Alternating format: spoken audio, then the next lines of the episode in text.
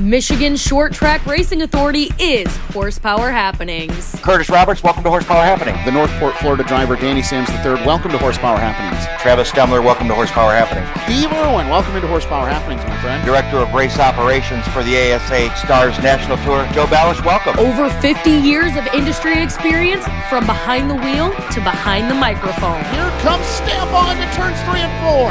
Stambaugh to the lip. Stambaugh sideways. Greg Dolman wins. Yeah, guys, wholesale uh, right side tire changes. That that seems to be the decision. All down road. Exclusive interviews every week. Hear from drivers, track owners, series promoters, and so much more. You know, after about eight hours of Munson medical center, they uh, they were pretty adamant about me staying out of the car for quite a while. It'll be it'll be my first stab at driving a race car that I haven't prepared from end to end. That I'm not calling the shots on all of that all at once. Plus, local news, analysis, and opinions you didn't ask for.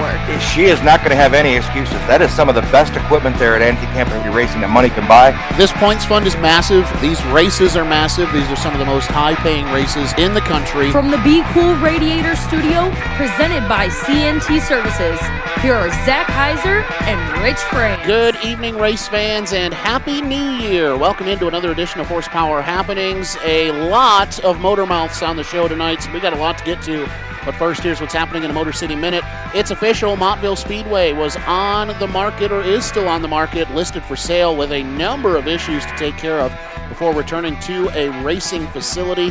Asking price just $255,000, but then once you dive into what the place needs, yeah, that's going to be more than that to get that place operational again. Berlin Raceway shook things up, announcing that it will move to American Racer tires in 2024 for all divisions. They'll be working directly with American Racer Great Lakes. Hoosier Racing Tire in the back seat now. ASACRA Super Series schedule was released. It includes stops in Michigan and uh, some key stops that everybody's used to as well. Flat Rock and Owosso are new additions, uh, newer additions to the schedule. Owosso, brand new addition. Flat Rock, a couple of years removed. Traditional dates also return Toledo, Winchester, and Anderson, as uh, well as some other stops along the way. Those things and so much more happening tonight on Horsepower Happenings. Good evening. Welcome in. Again, Happy New Year. I'm Zach Heiser. Rich France joins me from across the way. Happy New Year, sir. Happy New Year to you too. How'd your holidays go? Uh, well, not bad. Other than I've got the non-COVID, non-flu. Nobody knows, uh, you know, what they have. Cough, cold going on. Uh, but uh, other than that, things are great. I'm doing great. I didn't get any gifts like that. well, uh, good for you. Well, hey, it's our year in review show, and uh, this is the time of year where we beg some people to come on the show, uh, you know, so that we don't have to do this ourselves, Rich. And uh, we we find we found two suckers to uh, join us tonight. So uh, why don't you take a chance to introduce us? Great, yeah, it, it's great. We don't have to muddle through this show, right? We're going to kick off first. Uh, he is the co-announcer, the co-voice of the Birch Run Speedway with Big Ed Enlow's Chuck Darling joins us. Welcome, Chuck. Thank you, guys. I will be sucker number one for the night. All right. and I'm not going to say sucker number two, but this gentleman, uh, he was the voice of Tri City and the Merritt Speedways uh, this year in 2023. He became the co voice with Chris Phoebe at the Owosso Speedway. Roger Williams, welcome into Horsepower Happenings. Well, appreciate uh, you having me on the show, and I will only take sucker number two because I alphabetically come after Darling. well, guys, uh, you know, uh, appreciate what you guys do behind the scenes. Um, you know, first and foremost, I guess we'll start with you, Roger, uh, before we dive into the topics that we have. Owosso Speedway, pavement guy now uh, in 2023. Your first time in a long time, and really first full season, I think. Um, and I know first time doing this at Owosso Speedway. Talk about it. How was it? What what what were the differences and some of the things you enjoyed? It's uh, it was hard. Honestly, I, I, I was looking for a challenge, and I certainly got a challenge by being uh, on the pavement side. I mean, these are drivers I've read about, but hadn't really had the opportunity to watch compete. Uh, it was just a whole, you know, doing dirt for 25 years. You can kind of uh, you can kind of uh, tiptoe through when you go to a different track because you may know and have seen some of these guys and gals race. And this was complete, I mean, completely different as far as how the you know how to call a race, especially some of the longer lapped ones. yeah, uh, yeah, no kidding, right? When's the last time you had to call a hundred lap race? They've not, yeah. I, I think the most, uh, the longest uh, would be Woodtick uh, for the 75 lapper, but uh, you know, it's just, uh, it's a completely different beast. It was a fun challenge. Uh, I look forward to seeing what happens for 2024, and you know, it's what a difference to be in front of three, four, five thousand people on race night and have a good time with them and kind of MC the party that's going on on the speedway. And and the last thing for you, Roger, before we get to Chuck. Um, part of one of the arguably most um, attractive or I mean most attention attention on them tracks in 2023 with everything that Rex is doing. How was that from a perspective of somebody who works there, right? I mean, when you go there, you know what Rex is putting on the line. You know what everybody's expecting when they show up there. Um, I don't know that I've ever worked in an environment like that where all eyes virtually were on what was happening at Owosso in 23. Well, it's not like the first time that that has happened. I kind of did the same thing when I was at Tri City when that reopened as dirt. And uh, I like that challenge because you get to uh, you get to help shape the identity and when you're on the same page as management and, and you know what they're looking for and, and, you're all working towards that end result and and at the end of the day can give each other a high five and say by gosh you know look what we did. Let's see what we can do better next week. And uh, it, it's just it, it's you know obviously obviously it's a honeymoon phase. It always is. It, will sure. it'll wear out you know, a, you know, a couple years, people will start complaining and blah blah blah. That's how racing is. We've seen it over and over and over. If you've been in the sport long enough, but uh, it, it's it's nice to be. I like that challenge. That's what really enticed me to try the Owosso deal. Was it, it was like coming into some place that was starting anew, uh, from you know top to bottom, just about with a different philosophy, a different environment, and it that I it, it was great. I I, I I, I like that type of pressure. And uh, we'll we'll move over to Chuck Darling now. Chuck, a little bit different. If anybody hasn't heard you uh, at the Run Speedway, they may have heard you for the years that you spent with the MCR Dwarf Car Series. Uh, you traveled with them. Talk about the difference of traveling around with a series to different racetracks throughout the region, um, and now you're going to the same racetrack every night. Well, it was it's a learning curve to say the least because with the traveling series with the dwarf car drivers, we had a consistent like 20 or so drivers that followed the series at every event and it was the same guys, same gals night in and night out. With the track at Birch Run, it's having to learn okay, you've got roughly six different classes of cars and you have to learn each driver um, you know their sponsors try to keep up on their sponsors their car numbers any changes. I guess that's why i kind of ghost some of the drivers on facebook. But it's it's a nice change of pace for me because then you become recognizable with that track like you're synonymous with that track. And fortunately i've got one of the best in the business right alongside me my buddy ed inlows you know to kind of coach me along the way and he helps me with some things and you know i kind of share some things with him you know it's it's great to have that uh, buoyancy of having two people there because what he lacks in i can pick up on. What i lack in he can pick up on and vice versa. So and and you and roger really have something kind of in common. Um, both the owners of your facilities are really doing uh, great things to draw the fans into their to their respective facilities at Birch Run in your case? Oh yeah, definitely. Uh, they've gone leaps and bounds from when Andy first, Mr. Susky first purchased Birch Run Speedway. Um, you know, adding the Gas Alley Bar and Grill, all of the events that we've had, the um, you know, partnering up with Back to the Bricks for their cruise in and kickoff party, um, the Jo Dee Messina concert, you know, um, lots of lots of different concerts, comedy events um, karaoke events, everything to make it a fun, family friendly atmosphere. And I think that's the goal that a lot of the tracks in the area need to do is make it more fan friendly. It has to be an event at every single show and you know mr susky has has done that far and above what i think anybody thought could be done I love too that you mentioned the Gas Alley Bar and Grill, Rich's favorite place to go on the property at Birch Run I love that it's not just a bar, right? How many times do you go to the bar and you want to watch the game? Uh, you want to watch, you know, whatever's going on, bull riding. You can go to the Gas Alley Bar and Grill on a Saturday night and watch the event that's 500 feet behind you if you sit at the bar on the big screen TVs. You're there, but you don't have to be there. You can be at a bar if you prefer that atmosphere. Yeah, and it's it's really cool because you don't have to be out in the elements. You can be inside. What a great beverage, place for a rain delay, right? I mean, come on, you've got your own rain delay spot. Yep, Funny, exactly. funny you should say that. yeah, exactly.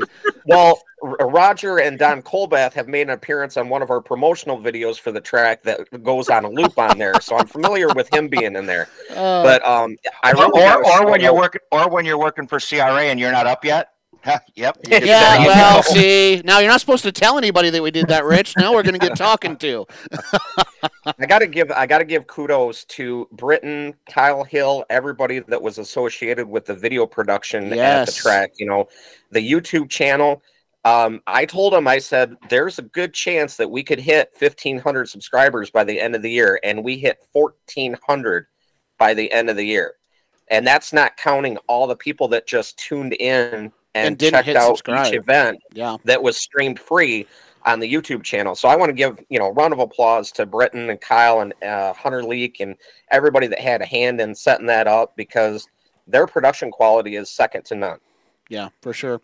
Rich, uh, we'll go to you and knock one of these items that we have in this list off of the list. Flat Rock and Toledo Speedways, one of the many tracks um, here in 2023 that started the season with new management in some form. And for the first time in a long time, uh, there was a new face working into the helm of Flat Rock and Toledo Speedway. And we don't need to spend a lot of time on this because we did just talk to Brandon Hamby. But um, how was that, right? Scott Schultz on his way out, Brandon kind of getting his his feet in the door and settling in.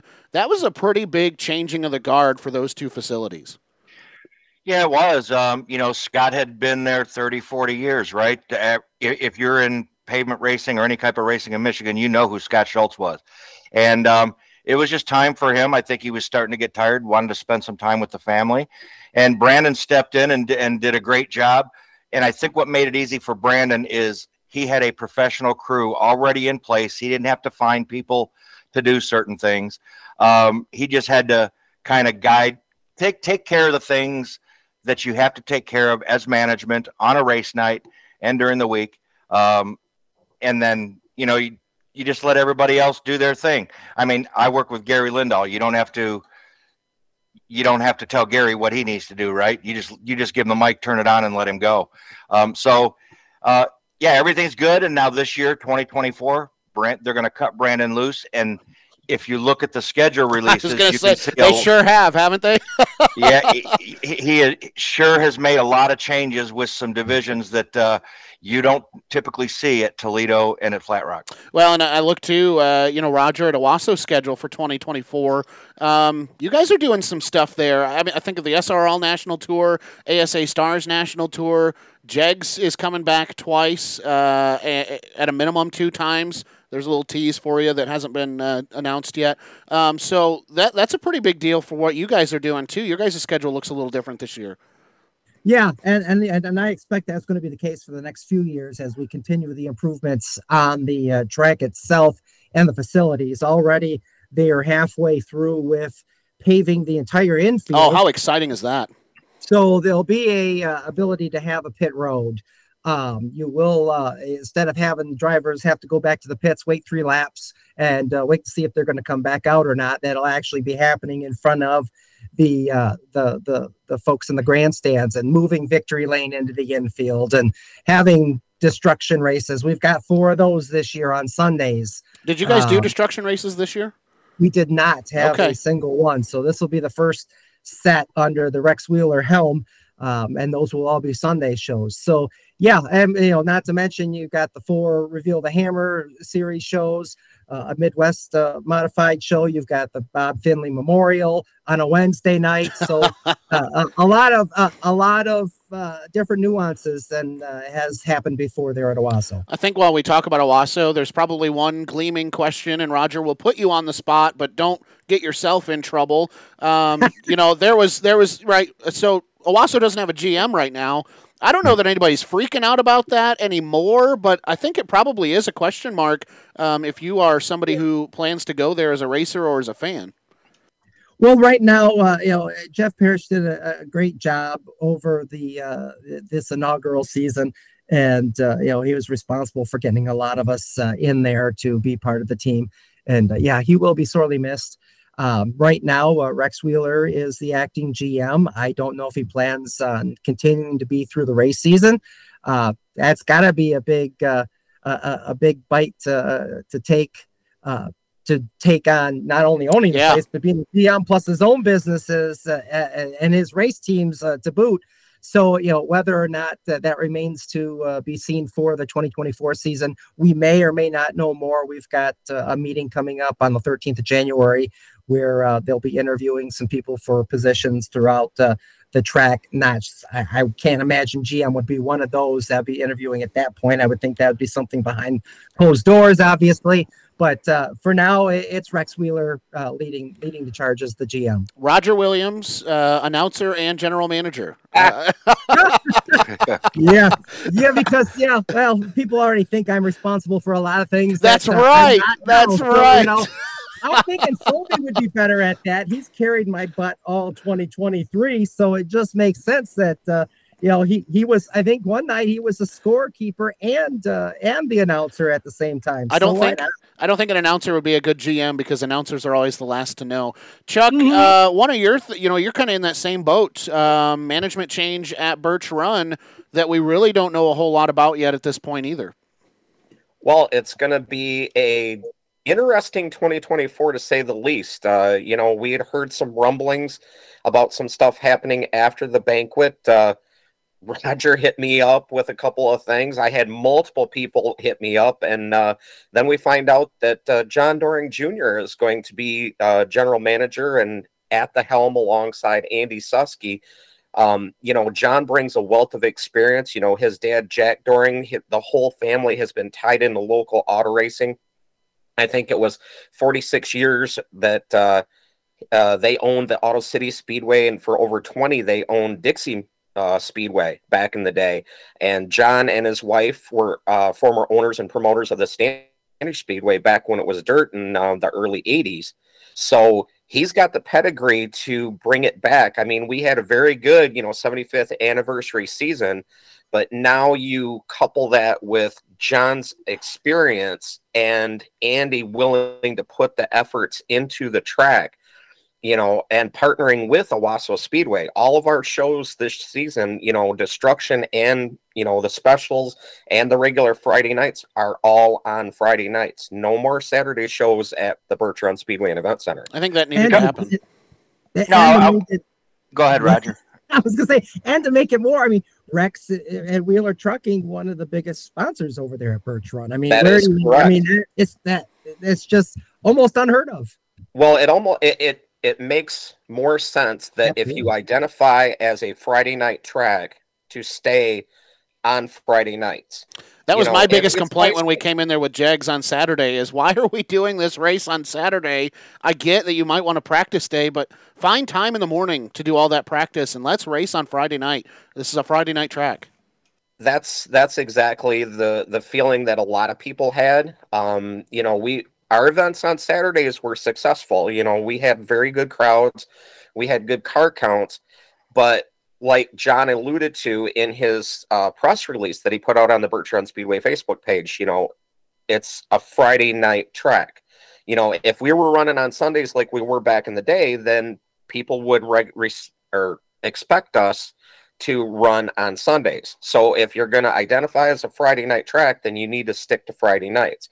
I think it's going to be a win-win, especially with you know Rex and Wheeler Trucking already being a sponsor at the track they're we're working hand in hand with them to promote each other you know and who knows maybe we'll see like increased points funds like if you can win a race at Birch Run and you win the next night at Owosso or if you win championships at both tracks tie it in for a season long point fund. Chuck wasn't you refresh my memory because it's just something is reminding me. Wasn't john doring announced as management a few years ago a few years back and it was brief? And and then he he, he they announced him as the the new manager and then he wasn't and i think is that when they went to jason? I believe that's right around that same time period. Uh, he stepped in for maybe like a month or two. My memory could be a little bit foggy on that as well but i think now the vision is there that uh, the direction that andy wants to take the pl- take birch run speedway and event center as a destination place for not only racing, but for family friendly events, not just on race nights, but, you know, with like the concerts. You know, we have the United Financial Credit Union stage. We have the stage that we put out in the infield for the Jo Dee Messina concert. So we can bring in other big events. Uh, the other thing that we brought in was our Thunder Roads, Har- uh, Thunder Roads Harley bike nights and that turned out to be a rousing success. So, I mean, the mindset is there. So, the 75th anniversary season last year was good, but I have a hunch that 2024 is going to be even better. Zach, we got to bring you in. Uh, you were a busy guy this summer. Uh, with with myself, we kind of tried to split up and and get all the Jegs or all the Champion Racing Association events for the Super Series and the Jegs Series All Stars Tour, and you had to do your best to make sure you had every, was at every Great Lakes Super Sprints event. Uh, talk about how busy your summer was. Yeah, I should sit down and figure out how many events I actually did because uh, I think the only Memorial Day weekend was I gone from a racetrack uh, all summer long. So no, it was a lot of fun, right? Uh, watching the Jegs Tour kind of start to rebuild, right? First year for Champion Racing Association without Glenn Luckett or R.J. Scott, uh, the two founders of Champion Racing Association. So Scott Menlin takes the helm uh, alongside Track Enterprises and Bob Sargent.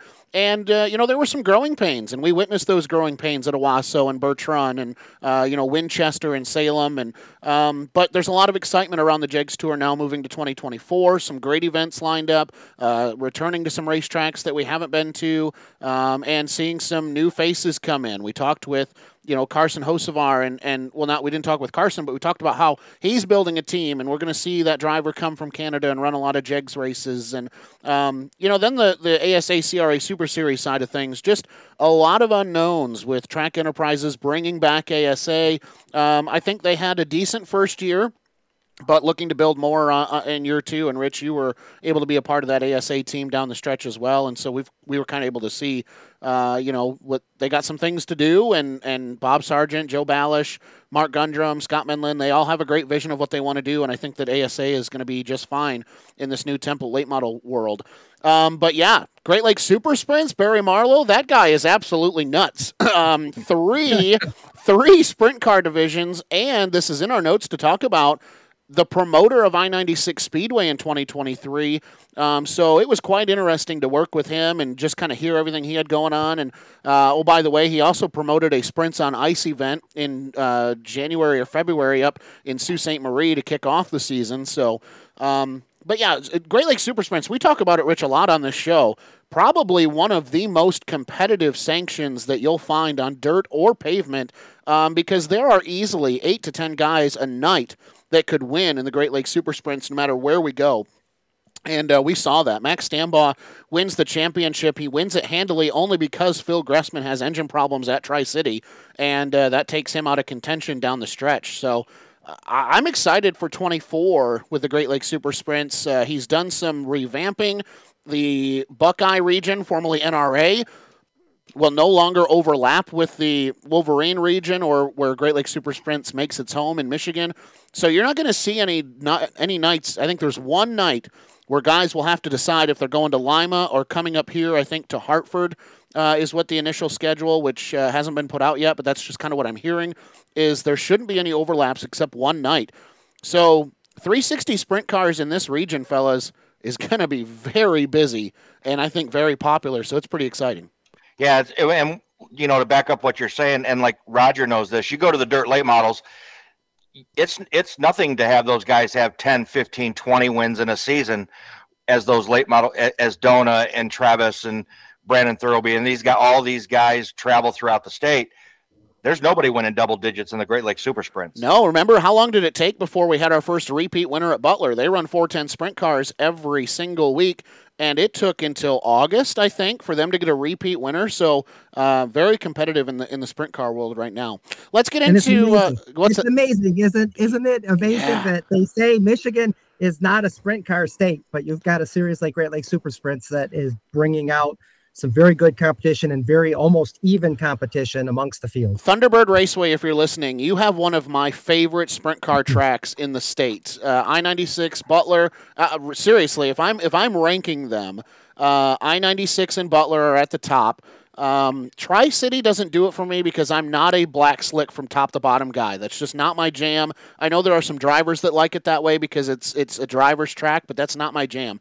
Thunderbird Raceway is probably a top three sprint car track for me because you get a top, you get a bottom, and it is fast. That race goes quick. You got to do something, and you got to do it quick.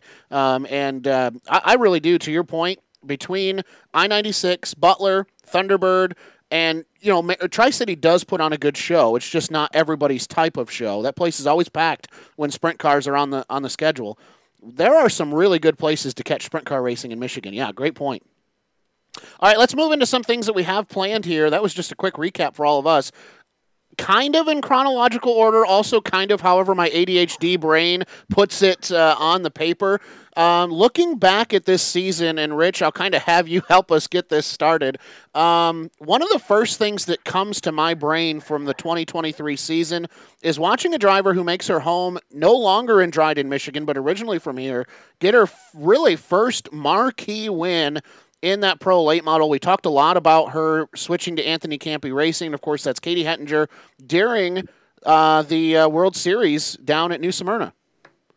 Yeah, she Kate boy, she had a that was a rough speed weeks, wasn't it? Zach? She, I mean, she was getting pushed around, pushed around, pushed around, and she says, "Heck with this, boys! It's my turn to win," um, and and, and kind of picked it up. And we all thought, okay, here she goes. That's all she needed uh, with this Anthony Campi Racing team. Get that first win out of the out of the way, and then it was just she was doing fi- top fives, top fives, top fives, and it just took her quite a long time uh, in 2023 to find victory lane. And as we know now, uh, she won't be going back to Anthony Campi Racing. That we know she's going to be running racing with the family team, Hettinger Racing, uh, for 2024. So um, we'll have to see. And we and we all obviously know that'll probably be under the guidance of the Van Dorns, uh, like it was before with their equipment. That's So, a big um, assumption. I, I didn't I didn't jump to that conclusion. I would think so. They, they're. I mean, I know they have. What about that late model stock program? Yeah, that. Well, that was down there. I don't know. I just uh, that's just my opinion. If I'm wrong, I'm wrong. But uh, but Maybe. uh, I mean, you when- could be right. I don't know. Whenever she jumped in that Van Dorn car at uh, at Birch Run, she was awfully good. Yeah, that's true. Uh, with the the TK Racing, uh, the Kyle Crump look alike, that was fun to to deal with at Birch Run. Um, I got to ask because we cover Katie because we we started covering her success because of our association with CRA. But Roger and Chuck, is the is the excitement around her from what you have seen outside of of this is that is that due? I mean, uh, is is Katie Hettinger on that fast track to maybe being that next Hailie Deegan or Danica Patrick or somebody that we look at who could really be that female superstar in our sport? I don't know. Um, because we're kind of in that bubble where we've followed her closely because of her relationship in Michigan and with CRA. Um, what do you guys think? Is she is she getting the credit she deserves, or a little bit too much? Whoever wants to go. I believe she's getting the credit that she deserves because if you look at the junior late model success that she had and then transitioning over, you know, she's got the drive, the determination, she's had the success, and she's got the will to do it, you know, moving everything down there because she wants to make a go of it. Everybody up here in Michigan is behind that. We Yeah. always we always in Michigan like supporting our drivers that go down south to try and make a name for themselves. So it's key to hear about that news of what they're doing, you know, and now going from Campi to their own family run team, that's going to be interesting to see how that plays mm-hmm. over going into 2024. Will they have the same kind of success or will they achieve even more because they're going to be more hands on? And Roger, you know that the hood of that race car said Wheeler Trucking on it almost all year long. So I'm sure that yeah. uh, I'm sure that you've had conversations about her before. Well, yeah, I, Rex follows her uh, very much so, especially on race day if there's an event the same time going uh, on with uh, Owosso. And yeah, he, he doesn't sponsor losers. I can tell you that. um, uh, that's that's for sure. Uh, I think she still needs uh, another layer, perhaps, uh, of success. Uh, I think if she can achieve it with the family team, I think that will speak volumes. Uh, I think she's. I think that the amount of attention she is getting is is, uh, is a healthy amount. Uh, I I don't think it's overblown. Uh, I think she has the talent. Uh, she certainly, I think, will have the equipment and, and the yeah. and the sponsorship banking to do it. Now, now, it, now it's up to her, and it's gonna, you know, luck, timing, and uh, if that falls into place, then there's no reason for her to walk not walk up the ladder. Rich, you said this, and it's in our opening for the show. She's she was in the best equipment that money could buy. If she doesn't perform, it's on her. What do you make of her 2023 season? And now hearing the things and kind of hearing the behind the scenes things that we talked with Chris Hettinger last week about everything that went on. What do you make of her season? Um, I thought she had a good. I mean, no, I don't think anybody in their right mind, if you expect her to go out and win win fifteen or twenty races, I don't think that was going to happen on the Cars Tour, right? That's sure. that's all she that's all she was going to do. I don't think we expected that. But you know what what what impressed me, and this may be controversial, but that's me, right? Um, was at Tri County, and we talked to Chris Hettinger about it, her dad. Um, he was not happy with what happened when Katie finally had enough of Caden Kvapil and uh, you know hooked him and put him into the wall. And it, the only problem was she hooked herself into the inside wall and ended her night. But I think that was her saying enough's enough. Okay, she got she's gotten pushed around, pushed around, and I think even though it was maybe a little bit bad light on her, she got suspended for the next for the rest of the season, the next race. Um, I think that was her coming out and saying, "I am done with this. You are not going to push me around anymore." Agreed. All right. Agreed. we'll see what 2024 brings her. She's uh, got some uh, work to do. It, it, sounds like we'll see her in Michigan, uh, probably at Owosso Speedway uh, for a couple of events. Uh, that those would be either ASA Stars Tour races or SRL or Jegs Tour events. So uh, odds are we'll get a chance to see her. And that if you you can go back and listen to the Chris's interview, yep. um, you know that was one of the reasons they can pick and choose with what races they want to go to with the family team. They didn't have that liberty uh, with Anthony Campi Racing. They wanted to fill in every slot they had because Anthony Campi Racing does it for a living, right? And that's what and that's what they do. They need to they need to fill every seat for every race for every race car they have, and that's how they make money. Um, so by doing this by doing this family deal, they can pick and choose and go to races that they want to go to, and they feel is beneficial for them two out of the three, uh, so three events out of Speed Weeks that I want to talk about. The second one, Rich, was perhaps the most nail biting event that we saw during Speed Weeks. It happened during the King of the 360s finale event at East Bay Raceway Park. Max Stambaugh from I don't know, like left field, right? This cat started in the middle of the field, had no shot to win this event, but it was a Tri City, dry slick, top to bottom racetrack, Rich right rear after right rear after right rear expiring on those race cars. Keep going, keep going. after, after, right, right rear, rear, after, after right rear. I mean, this was what a 40 minute event uh, for like 25, 35 laps or something like that. It took them like 40 or 45 minutes to complete because of how many cautions they had. Absolutely ridiculous.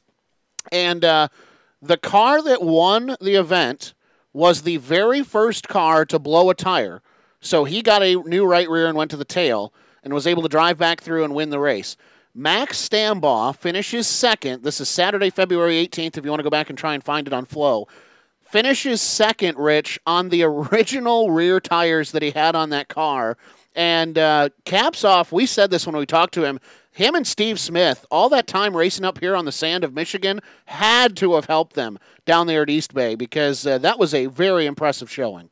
Yeah, what, what did we come up with? It was about 15 cars had right rear tires blow. Something like that. And and and Max had the lead near the end, and it's like, oh gosh, you know, we're wa- watching this like he's one of the only guys left on the same right rear tire. Yeah. And and we even asked him, were you waiting for you because you just about everybody else had lost one. Well, just he- about everybody else in that field. And he had said that during that red flag, he was able, he loosened the belts and, and kind of peaked and knew where he was at and felt comfortable. He he told us in that interview, again, go back and watch. We talked to him after this event, February 18th. He knew if we got one more caution where I had to fire off hard and, and get going out of four, I was going to be the next one. He knew that. So Yeah. So, but but it was funny. I, it they, they were just dropping literally like flies. I couldn't believe it. I've never seen a sprint car race uh, with that many tires on that many different cars. It was just it was just an amazing. That race should have been over in twelve to fifteen minutes. I don't know if any of you guys, uh, Roger or Chuck, if you guys saw that event, but uh, it was absolutely, it, it- it's one of the memorable events from 2023 for sure. One that I know you guys had to have seen was the little guy finds massive success at Daytona. This coming from the ARCA Menards National Tour, uh, the National Series when they run at Daytona. Greg Van Alst from Anderson, Indiana, knocks down Goliath uh, and takes his number 35 to victory lane. Rich, you and I have had a chance to talk to this cat with CRA and, and you know, uh, everything that we did with CRA. He's a former Super Series champion. I don't know about you, but I was cheering uh, here in the office watching that race. What a cool moment to watch him go to victory lane and an absolutely, you know, emotional interview on the front stretch as well. Classic interview on the front stretch. But I see both of you guys, Roger and Chuck, uh, nodding your heads. So you guys go ahead, uh, Chuck. Uh, what your thoughts? it's always cool to see someone that you've seen race locally do good. But I think the highlight was not only the finish, I think the highlight was the, the post race interview. I, I mean, that sets the cap off on the whole deal right there to see the raw emotion of a driver breaking through to win at the world center of speed was just amazing to watch. busting his hump to get there. And uh, if I remember correctly, they kind of were a last minute showing, I believe, uh, with the with sponsorship money or something. Yeah, of that's that the sort. that's the one. They Yeah. were piling pon- sponsorship money. I mean, fifty dollars here, hundred dollars there, whatever they could do. Yeah, I mean, that you, you can't, uh, yeah, that and the opportunities that he got afterwards because of that. Yeah, I and mean, it- this- phenomenal. I mean, again, right place, right time, good luck, and uh, yeah, a straight steering wheel when he came home with it. And you know, it- you guys, you know, we've all been in victory lane with drivers. I, I, I would have been b- beside myself there trying to do the interview with them. Uh, just to you, you, that energy is just remarkable. Just, just so reaches right into your uh, heartstrings. that's one of those ones. I don't know about you guys, but when I have a moment like that, that's that's one of the ones where you go, Greg Van Alst, you just won at Daytona International Speedway. Boom, let him Yeah. do the rest. Let 'em. Let the driver do the talk and the Yeah. announcer just sit back and enjoy. and emotional too because uh, you know they had just had a tragedy not either not long after Rich or, or not long before that win.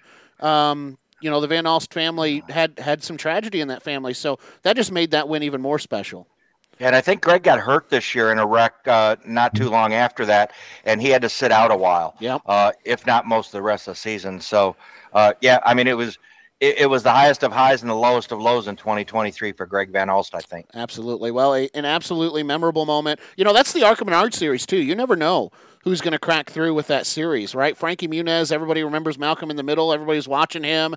Uh, you know, Mandy Chick, who was a former CRA driver, she she did some time with CR or with uh, ARCA, and uh, you know, I think.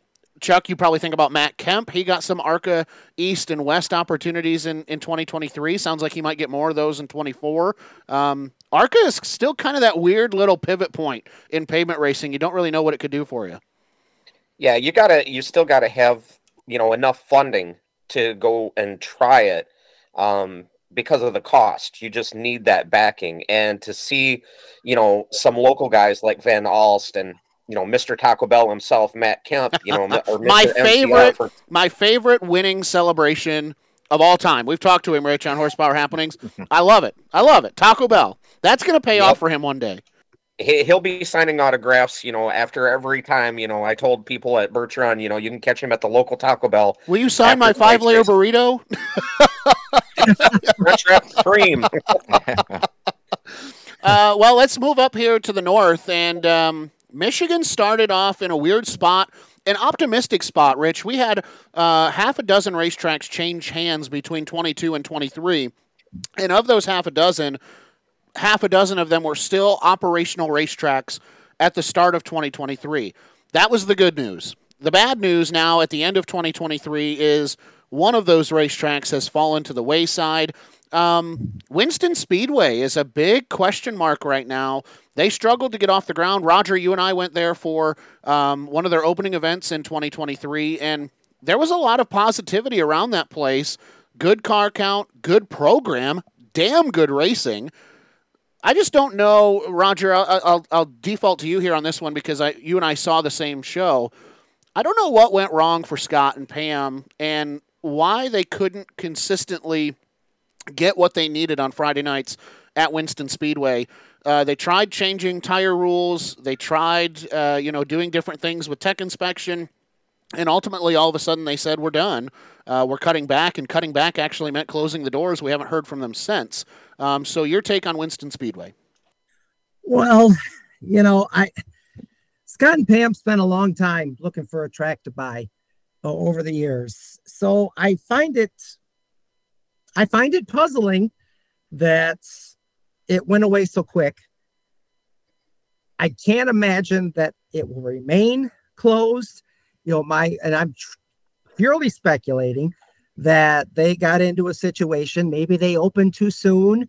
And right. Let's remember what was it, four or five weeks from the time the yeah. ink was signed to the time. They oh opened yeah, the gates? it was. This was still uh, April. This was still April. Uh, yeah, because uh, we rained out at Tri City, and that's how I ended up heading over to Winston. And uh, I just got to imagine they got in there and saw, wow, you know, maybe maybe we need to take our time on opening this and doing it right instead of just opening up under the pressure of everybody wants it open. And you know what didn't help were the really really really late nights that they were having over there. We apparently were kind of lucky. It was a late night but it was also a heavy track. Yeah. And there were some pretty big instances that took a while to clean up. But once uh, we got a few races into the season the, the late nights really turned off the crowd and really started hurting car counts and you know i that doesn't seem like a program that that scott would want to run. So I, you know, my my fingers are crossed that, you know, maybe it's just a matter of let's get some pieces in place and make sure those pieces are secure, and then let's give it a go when we're not rushing around to get things open. I mean, what we were in that one room broadcasting and they were still working on it yes. when we were yeah. walking in that open. And room. remember when we got there, there were old stoves and things on the concourse yes. that suddenly disappeared before race time. Uh, the last post on the Winston Speedway social media Facebook page says, quote, we are suspending our weekly racing program at Winston Speedway effective immediately while we reevaluate the remaining 2023 racing schedule. Fellas, uh, Rich, that was posted on June 17th.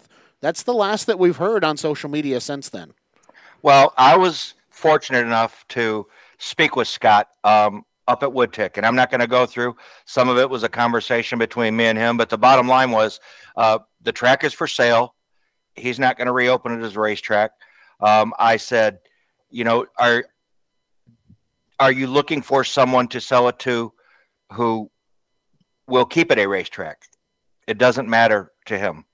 So oh um, he he's trying to get you know his money out of it. What he's not trying to get rich on it and and, and put a big markup on it. But uh, I don't think I think he figured out what's all involved and probably doesn't want to be involved. Rather just go racing. Um, he was probably having a lot more fun, less stress doing that.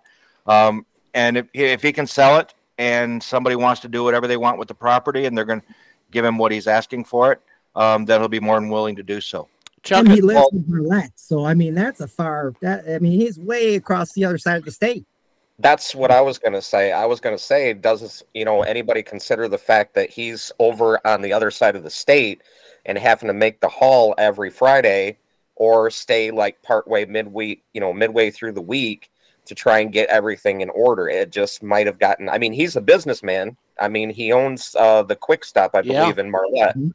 So, you know, he's a businessman at heart. So he's, you know, he's gonna do what he has to do. You know, he the love is there. You know, for racing, it's there, but in the end, it's a business decision to do it. And you know, whoever comes along and gets him back the money that he delved into it, you know, that's the way it's going to be. Unfortunately, you know, hopefully it comes back around as a racetrack and somebody snags it up.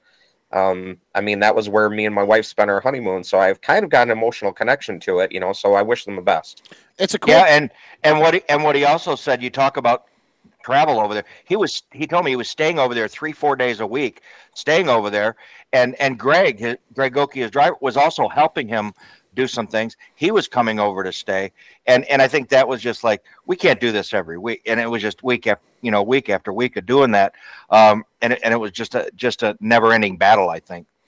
It's tough uh, because the you know obviously the Phillips put a lot of time and effort into it, and the the Wilkinsons before them put a lot of time and money and effort into it, and then uh, you go even further and you look at what Tom did when he had the place as well, and it's a cool place. I mean, it's just a mm-hmm. cool racetrack. You'd hope that somebody can get a hold of it that can do something with it that is race car things, but after 2022 to 2023, I don't know if we're going to get that fortunate again. I, am I'm, I'm hopeful. You know, I think everybody thinks about Cherry uh, that went under. That's not that far from there. I'm hopeful that it doesn't have the same fate, but man, I, I don't know what it would take. Um, in that same vein, how about I 96 Speedway? That place was uh, was about a couple of weeks away from becoming an asphalt plant, uh, from what we understand. And the farmer across the road uh, kind of helped make sure that that place stayed a racetrack. And Barry Marlow stepped up to the plate and said, I'll promote six, seven, eight, nine races for you this year because I need them, right? I need these races in my schedule. Um, and then we, we thought we had a GM. That ended up not happening. And now we're kind of in a question mark phase with I 96. We don't know who's leading the pack. We don't know who's doing what. Um, I did take a phone call the other day from, uh, from Anthony Boyd, who helps out over there a lot uh, at I 96 Speedway. Indications are 2024 season, uh, but we don't know on what scale or, or what level yet. But let's talk 2023 first. Mainly Great Lakes Super Sprint Series events, but I'll tell you what, when we had races there, fellas, there were a lot of fans in the stands. They recognized that they needed to show that place some support if it was going to mm-hmm. stick around. Yeah, you know, uh, they, they got hurt a little bit by the weather, I think, um, and and and it was and Barry was operating on, on, a tight budget, right? He he's doing that stuff himself. He can't just say, "Well, come on out here." There may have been a couple of those nights that, if you waited long enough, you could have ran. The sure. rain had just finished, um, but it wasn't worth the risk because he needed to pick a night where he had a chance to fill the grandstands, and those nights weren't going to be that wasn't going to happen those nights after an afternoon of rain. So, um, but boy, when Barry had a full show and it was nice weather, man, did he Zach? Did he pack the grandstands or what? And it didn't really matter what it was either. I think they had one night that was kind of a flop, and it was like a like a wingless night with lightning sprints and nothing else really going on. Um, that might have been the one night that he didn't really have a, a great show, but other than that, and you know, we heard this too. Uh, the farmer across the road said it. If you want this place to stay a racetrack, you have to support it. Um, and, and, and I said it as soon as I heard who bought it. He will make money with that property one way or another, whether there's, whether it's a racetrack or a cornfield. There's one of two things you have to have at I-96 Speedway to be successful: either late models or wings. Mm-hmm. That's it. Yep. The rest doesn't matter. If you have IMCA modifieds or street stocks or pro, none of that matters. Force, it's pro, it's late models and wing sprint cars. That's what those people will come out and see. The thing that I I appreciate as a observer of what happens, you know, at these area tracks, is that they specifically did not schedule during the Ionia Free Fair weekend because they knew. Yeah business wise, it wouldn't make any sense because half the people in the county would be at that free fair. So I applaud them for you know looking out and taking that initiative to not schedule on that. Roger, and, and it, you know it it didn't. It, has got to stay a Friday night track as well. You know, I it, being affiliated with Crystal from '98 to 2017, and being at I-96 for a few years in there uh, when it was the big half mile. Um, fr- you know, they tried numerous back when they were running just the uh, just sprint cars were their uh, primary uh, division. in the uh, late 90s before they closed down the first time before uh, uh, it was purchased and made into Ionia Raceway Park. And they went, they decided to go Saturdays. It killed them because everybody else was running Saturdays. Yeah. Uh, and it was killing the crowd. And then you know, Butler and whatnot. And it was just, it was not good. And then late models came in when they reopened it on the big half mile. It got built up again. And, you know, everything's cyclical. And I'm hoping yeah. we've passed the bottom part of that cycle. And Barry, yeah, Barry, like you said, Barry's going to make money on that property you know, as far as putting shows on there. He knows how to do it. He knows how to how to put a show together, and he's got you know, a great series to do it with. That's a fast horsepower track.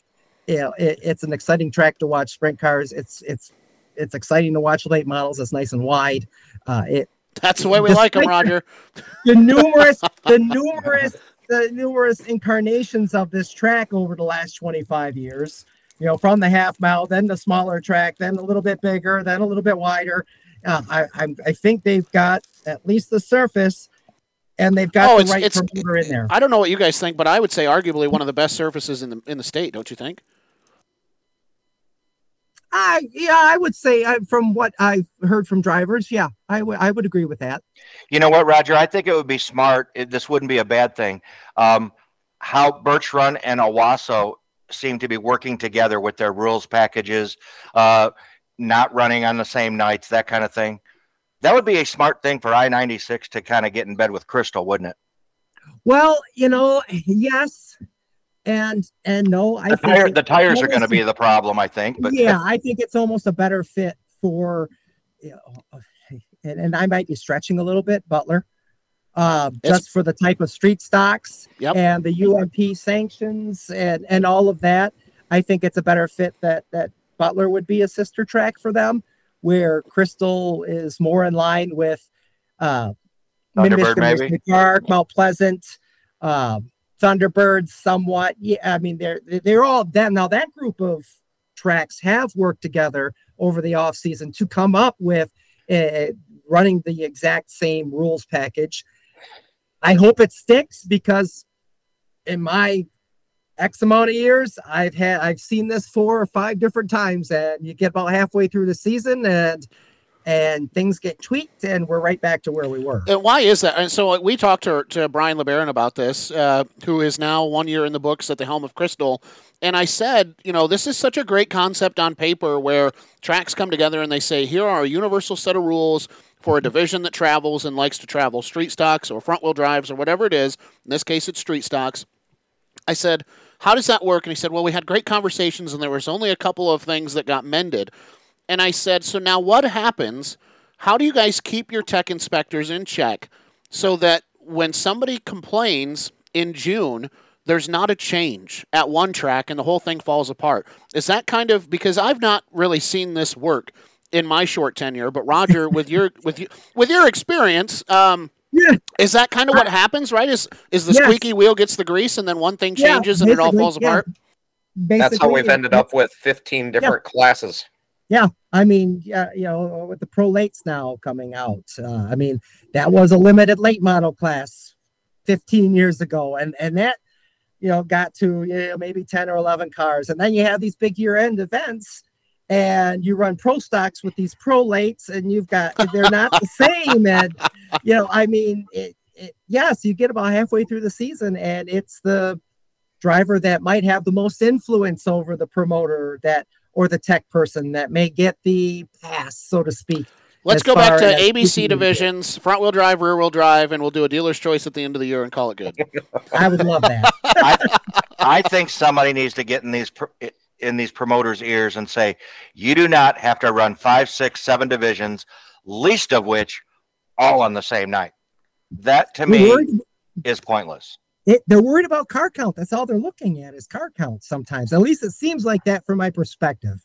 I tell you, they're worried about car count. If I'm only going to have 60 cars, I'd rather have 90 cars and have them spread out among seven divisions or have instead of having 50 cars and having four good races. I'll but tell you're you, going to run till two o'clock in the morning. That's the problem. Exactly. Well, yes. Butler, Butler, you know, I was a fan at Butler before I was a race car driver, before I was an announcer.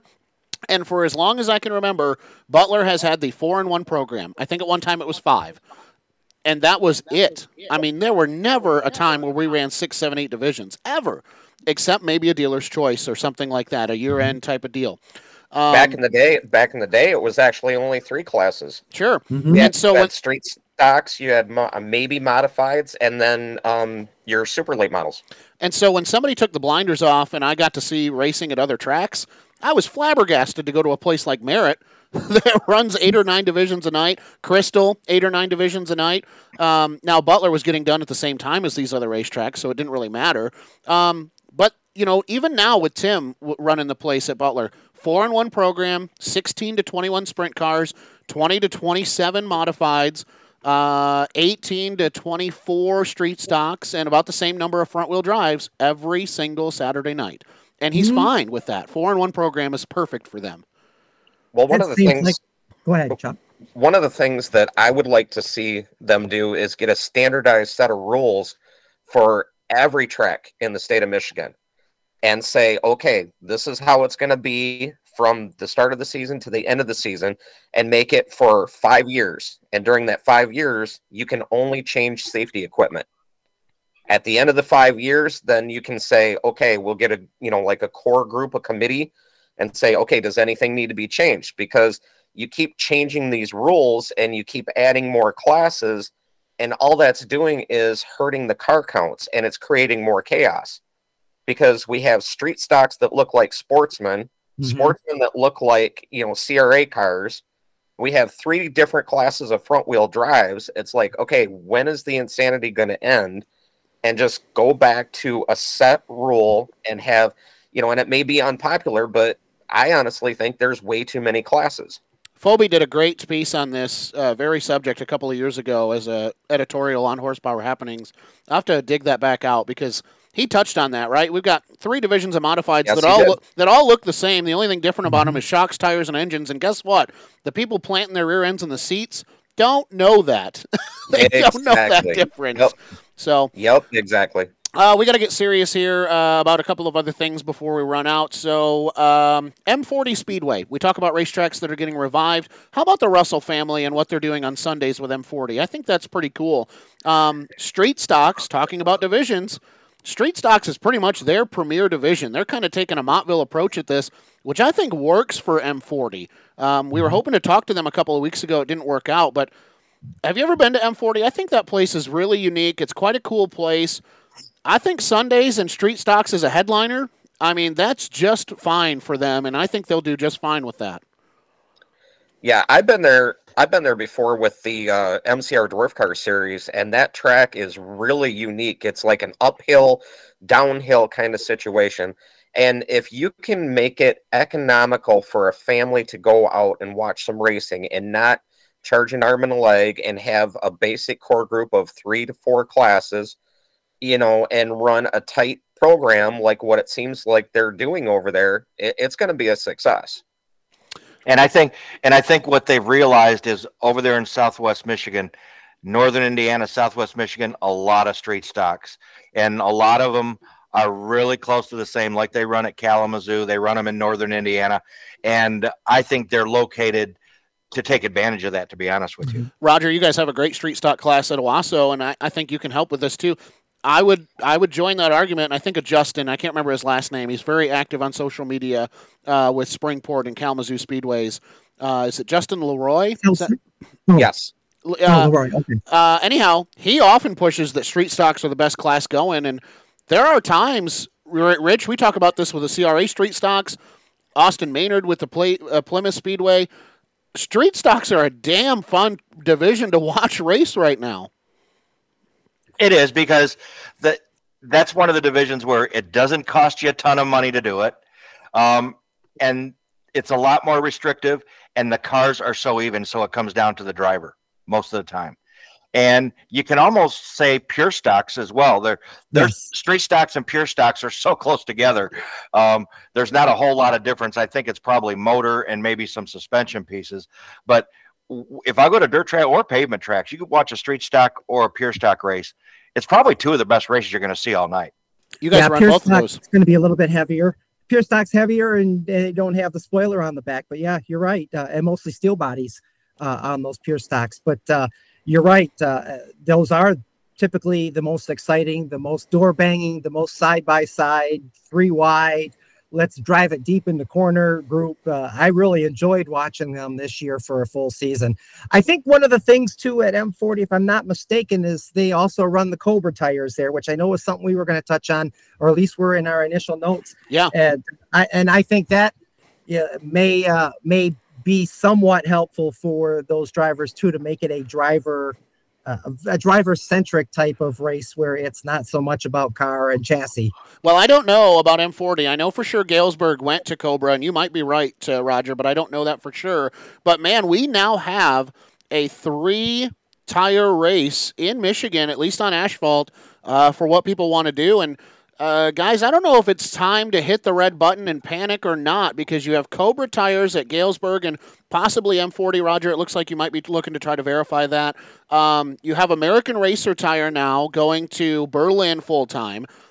And you now, of course, still have Indiana's Hoosier tire at those other racetracks. You think about Kalamazoo. So now you've got that west side of the state that's got three options of things that they want to do with. Rich, you watched this with the Outlaw late models when tires, and we watched it with wing sprint cars and divisions split. Must see became auto value, and bumper to bumper became, uh, you know, from wing to non wing. And Outlaw super late models, the one side of the state's on 10 inch tires, the other side of the state's on 8 inch tires, and there's that division. Are we panicking right now about this tire deal that we've got going on? Is is Hoosier? Are we about to see us all go back to McCreary and American Racers? What what's going on right now with tires? No, no, we got the Great Wall right up and down the state from Jackson all the way up to Lansing on the way up. Number one, and you can probably know why Toledo and Flat Rock will not ever leave Hoosier. Of course, for obvious for obvious reasons, right? Ron Drager is the president of ARCA. ARCA runs on General Tires that are made by Hoosier. Period. So those tracks will stay on Hoosier. I don't think that Owosso or Birch Run is going to go away from Hoosiers um, because they are for for the main reason of they have a relationship with Champion Racing Association that they want to keep, and they're gonna they both tracks have scheduled multiple races. Uh, Berlin Raceway has a relationship with Champion Racing Association this year. Reveal the Hammer Outlaws. Uh, they have relationships uh, with other divisions that come in on tires that are not American Racer.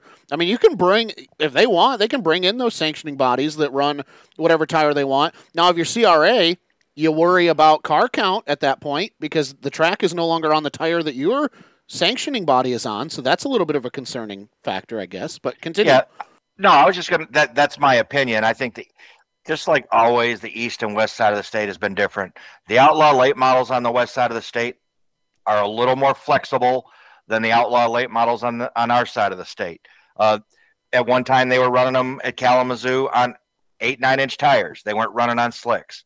Um, and so there was the battle of eight or nine inch. What what's an outlaw need to be on? Eight or nine inch treaded tires, or ten inch slicks. Um, so I mean that I don't know that that's ever going to change, but it just seems like the west side of the state has always had some things when it comes down to tires different than the east side of the state. You know, one of the things that I'm seeing in the comment section, and Chuck, I saw you just about ready to speak up, and maybe we're going to talk about the same thing, is I don't think people care what tire they're going to be on the thing that I'm seeing in the comment sections is I hope this drives the prices down. I hope that we get into this bidding war where people are now going to try to beat each other on price and we get tires back to a reasonable price is what I'm seeing.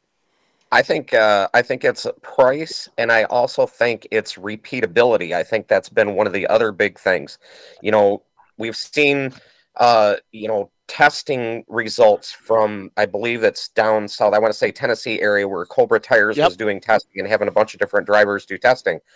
And if they can get that repeatability with a lower cost, guys are going to want to jump at that. And that's what the um, dirt guys I, say about the American Racer tires that you can race yep. it more.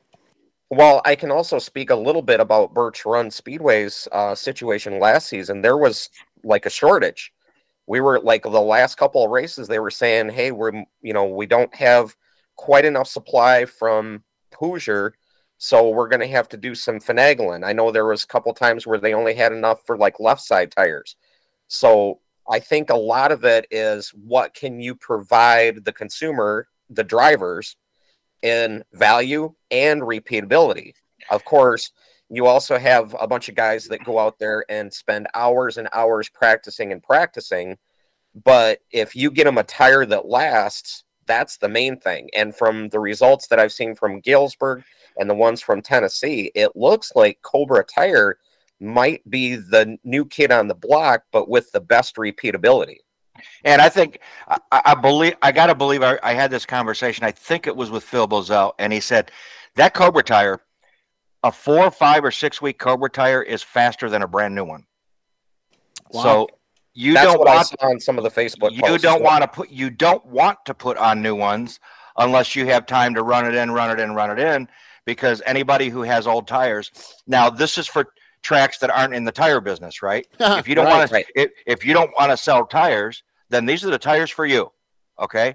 Um, if you want to sell tires and have that part of your income to your customers, then those tires are not the tires for you. Right. It, I, it's pretty self-explanatory. I think that's one thing that was brought up to me about the American Racer tire deal on dirt is you know there's only so many American Racer dealers allowed in the state, and guess what? It's the racetrack um, nine times out of ten.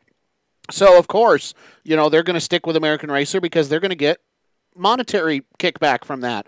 Um, you know, same thing with Hoosier if they're a tire dealer, and so yeah. Um, I don't know what we're going to do with tires. It'll be interesting to watch. I think Berlin. I don't know that anybody saw Berlin doing that. Um, I don't know that anybody thought they had a reason to, but we'll see how it goes. I, I mean, when's, where's the last place you saw that was running American Racer McCreary pavement tires around? It'll be that, interesting. Yeah, we It'll could go. We, we could do this show for ten more years, and we still be talking about tires. That's true. Let's let's move on. Two final topics, and uh, the two final topics are two of the blockbuster events that came into the state of Michigan. I'll let you guys choose: pavement or asphalt first. Pavement, pavement, or, pavement, or, asphalt. Pavement, or pavement or dirt. I oh, swear, I swear, this is water. I swear it's water. oh, now we know what was in that coffee. No, no, it, that was yeah, now yeah. that was a hot toddy, but I didn't think she mixed it that strong. Uh, dirt or asphalt, gentlemen? Which way would you like to go first? Dirt. Let's go dirt. All right. Wow. All right. All Star Circuit of Champions, Michigan got to see their final season two times over. Uh, the All Star Circuit of Champions, right? Tri City Motor Speedway and Butler Motor Speedway. I didn't obviously see anything from Tri City. Uh, did they even get that event in? I'm starting to think now. Did that event wash out, or did they race that event? Does anybody remember? No, we we raced that event. No, we we we did run that event. It was a very good event. It was a very quick event. It was a great group to work with. I would be surprised if we see them uh, any inclination of uh, of the uh, the new uh, the high limit series at, at Tri City again. Uh, I, I, can't say that they were excited to be there. Uh, oh boy. But uh, it, but the show was awesome. They did put on a hell of a show. Yes, it was great to see it. All right, Butler side of things, I can report from that because I did go. And again, you guys know that I'm a Butler guy. I grew up there. I, I live. Rich, what did you say? I, I, am I'm, I'm stumbling distance from the racetrack. Yeah, I, I, I, didn't have time to get my car warm when I drove out the back gate to get to Zach's house. so I, I've grown up around this place all my life, and I'll tell you, the only time that you'll struggle to get a seat at Butler is on fireworks night, because that's their you know they they put on the best fireworks in the tri-state area. Guys, I went to this event and I showed up right around the time I thought features would, would be getting ready to roll out, and they were parked alongside the road. Um, and that was something I had never seen. And there is a lot of parking at Butler. I mean, they've got probably, Rich, wouldn't you say an acre and a half, two acres of parking there? More than that, yeah. I would say. So they were parking along the street. And when I went to go try to find a seat, I ended up just going up and finding Nate, who was the announcer at Butler, and I said, I'm just going to stand up here because there is not one seat left in this house. Uh, it was standing room only, and it was for an $8,500 to win All Star, um, you know, All Star Circuit of Champions show. And by the way, the best racetrack that Butler had seen all season long. Um, and I bring these two topics up. The next one will be SRX at Berlin. Michigan, and Roger, you kind of talked about this earlier in the show showcased damn good racing that weekend at Tri City and Butler with the All Star Circuit of Champions. and it paid off. Uh, the High Limit Series is coming back to Butler for uh, for the Classic again. This time it'll be in May, I think, is when they're on their schedule. So High Limit it gets to come back to Michigan. Um, that to me, I think that anytime that you can see a national stage in the state of Michigan is a good thing, and you're going to see it with Owosso and SRL and, and ASA Stars National Tour. Um, but pretty cool that we got to see. I mean, not cool that it was the end of an era, but we got to see that transition year, right, Roger? With with All Stars becoming high limit, you kind of heard the scuttlebutt as everything was going around and, and starting to happen. Um, 410 sprint car racing looked really good in Michigan, and I think that's pretty cool. Yes, it, it, it like I said, the show was good. Uh, probably not to your liking with the, uh, the you know, black to black from top to bottom, but uh, hey, if the racing was good, that's good. It was the fastest lap save ever turned at Tri City Motor Speedway, and it was uh, in the I want to say it was around 10 7 or something uncrazy. It was just a crazy lap just to watch go. What they did? What? Yeah. I mean, even the, even the guy, you know, the the officials for the group was like, they did what? Wow. you know, I mean, it was they they were they were tearing it up. Yeah, good stuff. Other one, SRX at Berlin, and that place was elbows and, and belly buttons as well, uh, with people there. What a cool exposure for Berlin Raceway and for Michigan. Um, did you guys get a chance to either go to that? Did, did, I don't know. Did anybody go to that, Chuck? I think you were talking about going, weren't you? Uh, I had an offer to go, but I ended up not going. Uh, I think the coolest thing to see was the fan, you know, the fan interaction there. I mean, when they drown out Allen Bestwick, the free race, you know, when that gets drowned out, I mean, that tells you that that crowd is rocking and they were ready for that big of a show. The coolest thing to me was hearing, and we, I heard it before the broadcast started, that, you know, these national level guys – um, you know the the the Helio Castroneves and the Kevin Harvicks and Ken Schrader's are going to Brian Campbell's and you know the local guys. Evan Shotko's going. How in the hell do you get around this place? because we cannot figure out how to race it. That's what I thought was so cool. Uh, and Rich, the broadcast on on ESPN or CBS, I just thought they did a really good job of showcasing Berlin and showcasing short track racing in the state of Michigan, which is what uh, we're all about. Yeah, and what the SRX is about is what they do, right? You put a bunch of big names that everybody wants to pay and see, whether they're has-beens or not, right? They they're let's let's be real. Some of those guys don't need to be in race cars anymore. Um, Paul Tracy, um, and and uh, you know, and people will pay to come see them. And once you fill the seats, you have a few guys that are putting on a good race, and and, and the rest is what it is. So it it's serving a purpose. I mean, it's not you know it's not going to be any more than what it is five or six times a year or however many races they have, but it's it's a draw for the fans to come out and see a current hero or past hero. And Chuck, I know you and I are waiting to see if that thing's going to end up on iRacing. There's a lot of talk about Berlin oh, yes. going to iRacing, which you know, love it or hate it, it would be pretty cool to have that racetrack immortalized uh, into that uh, video game world. So that would be pretty cool. Gentlemen, uh, that's all I have planned. Any other uh, quick things? Uh, we didn't really touch on Midwest modifieds or reveal the hammer or anything like that, but either from Owosso or Birch Run or anything else that you guys had uh, perspective on? I saw that no, smile, Roger. You keep that thought to yourself. we've uh, we've got a few dates already set up for 2024 for uh, Run Speedway. You know, they're looking to finalize the schedule. And hey, uh, Chuck, uh, I don't want to cut you off, but uh, how about we do this with you? Why don't you tell us about the uh, the bowling night that's coming up? Oh, okay.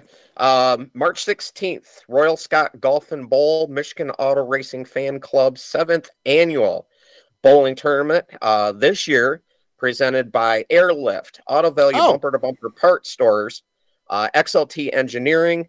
Uh, Owosso Speedway has jumped on board and it's powered by Northside Towing and Service, courtesy of Jeff Finley and his family. Uh, you know, a couple years ago, they came on board thanks to Dale Spencer, and we are literally a couple of months away from kicking off the fundraiser. I'm sure I'm going to have a couple of you there. Hopefully, we can talk Roger into coming back to it because it's been a couple years since he's been there. I'd like to see Roger throw a ball around.